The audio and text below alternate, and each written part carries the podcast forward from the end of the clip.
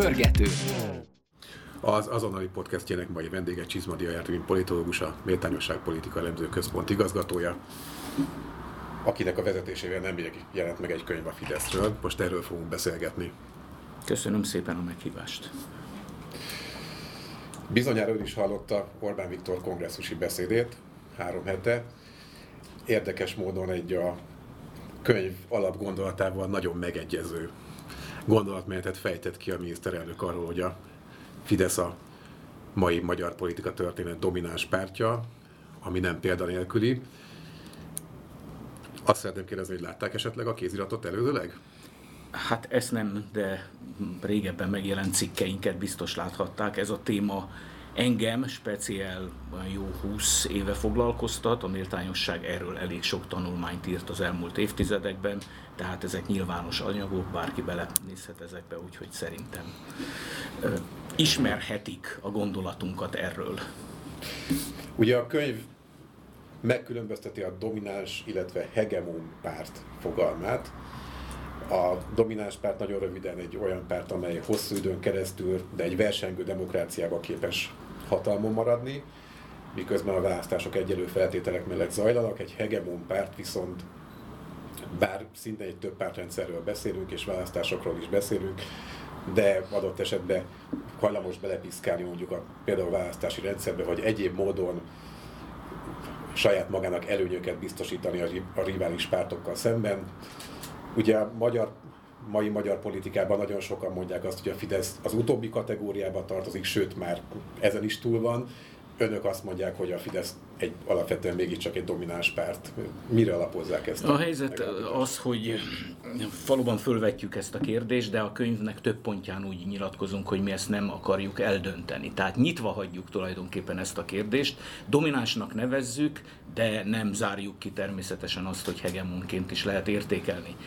Igazából viszont nem ez izgatott bennünket őszintén szólva, hanem az, hogy egyáltalán bevezessük ezt a fogalmat, bár mondom, írtunk mi erről már régebben is sokat, csak most akkor egy könyv formájában, és fölvetjük azt, hogy tulajdonképpen három módon lehet egy domináns pártot megközelíteni. És ezek a három közül a harmadik az, amire ön utalt. De hadd mondjam el gyorsan, hogy mi a másik kettő is.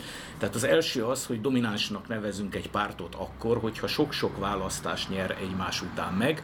Ugye a szakirodalom azt mondja, hogy legalább három választást kell megnyerni. A második feltétel az, hogy tulajdonképpen fölényben legyen, egyrészt fölényben legyen a választásokon, másrészt fölényben legyen a parlamentben, a harmadik az igazán izgalmas dolog, és ez pedig az, ugye, hogy a hatalom ma az kiterjesztett hatalom legyen, erre utalt ön is az előbb. Tehát igazából ez a, ez a, ez a túl feszített hatalom, tehát hogy valóban minden társadalmi és politikai folyamatot befolyásol, emiatt alakulhatott ki igazán az a hangulat a Fidesz körül, hogy tulajdonképpen autokráciát épít meg ehhez hasonló. Viszont abból a szempontból, tehát hogy minden domináns párt, ugye a könyvünkben tíz darab dom, külföldi domináns pártot is felhozunk, ez a tíz domináns párt valamennyi megpróbálta azt, hogy a külső környezetet is, tehát a parlamenten kívüli környezetet is befolyásolja, és mindegyiknél ugyanez váltotta ki az ellenérzéseket, tehát hogy túlságosan mélyen bele akart avatkozni a közélet folyamataiba. Az igazi kérdés persze az, hogy ez miért történik. Tehát végül is ha mondhatok két mondatot arról, hogy mi motivált bennünket a, a, arról, hogy, hogy egy ilyen könyvet most letegyünk az asztalra, az éppen az, hogy szerintem ne csak a végeredményt nézzük. Tehát ne csak azt nézzük, hogy most a Fidesz ilyen meg olyan lett, hanem nézzük azt, hogy tulajdonképpen milyen megoldatlan kérdések vannak a magyar politikában, amelyre egy ilyen politikai struktúra, vagy egy ilyen párt jelenhetett meg. Szerintem még a politológusok is sokszor elmulasztják azt, hogy ezt, a, ezt az összefüggést vizsgálják. Tehát, hogy mi váltja ki valójában, mi tartja életben, és a könyvünknek azért van egy olyan vonulata is, amikor elmondjuk azt, hogy végül is a domináns párt is csak része a politikai rendszernek. És a domináns párt hatalmát, ezt a permanens hatalmat sokszor az ellenzék maga is tulajdonképpen táplálja vagy előkészíti. Az ellenzék persze szidja a domináns pártot a maga szempontjából jogosan, de mégis azt gondolom, hogy hozzájárul maga is ahhoz, hogy a domináns rendszer fennmaradjon. Erre nagyon triviális megközelítésben azt szokták mondani, ugye most a közelmúlt, nagyon közelmúlt magyar politika történetét illetően, hogy a kormányzó baloldal az összödi beszéddel hosszú időre kinyírta magát, és az összödi beszédtől, illetve azt követő MSZP-SZDSZ kormány azt követő vergődésétől Gyurcsány Ferenc lemondásáig, majd aztán Barnai Gordon kormányzásával is egyenes út vezetett a Fidesz kétharmadához, onnantól kezdve ismerjük a történetet. Ön ezzel a interpretációval egyet? Hát ö, valamilyen szinten igen, csak a dolog ennél mélyebb.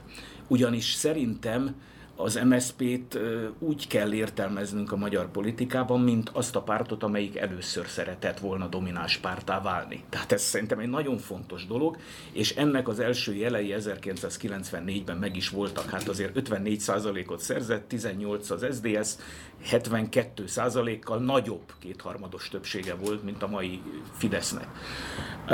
A kérdés tehát az, hogy miért jött létre az MSZP dominanciája, miért nem tudott fennmaradni, és mindebből, hogy jött létre a Fideszé. És a válaszom nekem az, vagy a válaszunk a könyvben is, meg mindenféle egyéb írásainkban és megnyilvánulásainkban, hogy az MSZP az voltak éppen átruházta azt a, hogy mondjam, vagy inkább úgy mondom, hogy a Fidesz átvette az MSZP szerepét a magyar politikában. Tehát amit az MSZP-től várt a magyar társadalom, hogy legyen egy masszív kormánytöbbség, amelyik ráadásul hosszú távon kormányoz, és akkor megvalósul az az első feltétel, amit említettem, hogy hosszú távon kell kormányozni, Ugye, amire ön utalt az összöd, az a második MSZP-s ciklus volt már.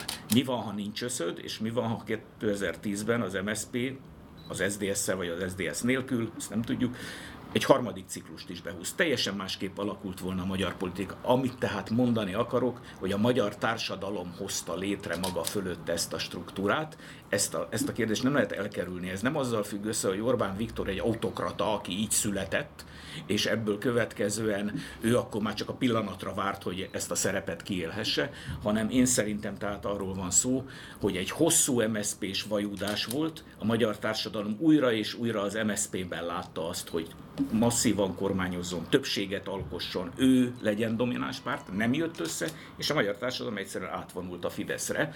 Hogy, hogy, hogy miért ilyen a magyar társadalom, arra pedig a régi magyar történelem ad választ nekünk, amiről a könyvünknek a hetedik fejezete szól, ami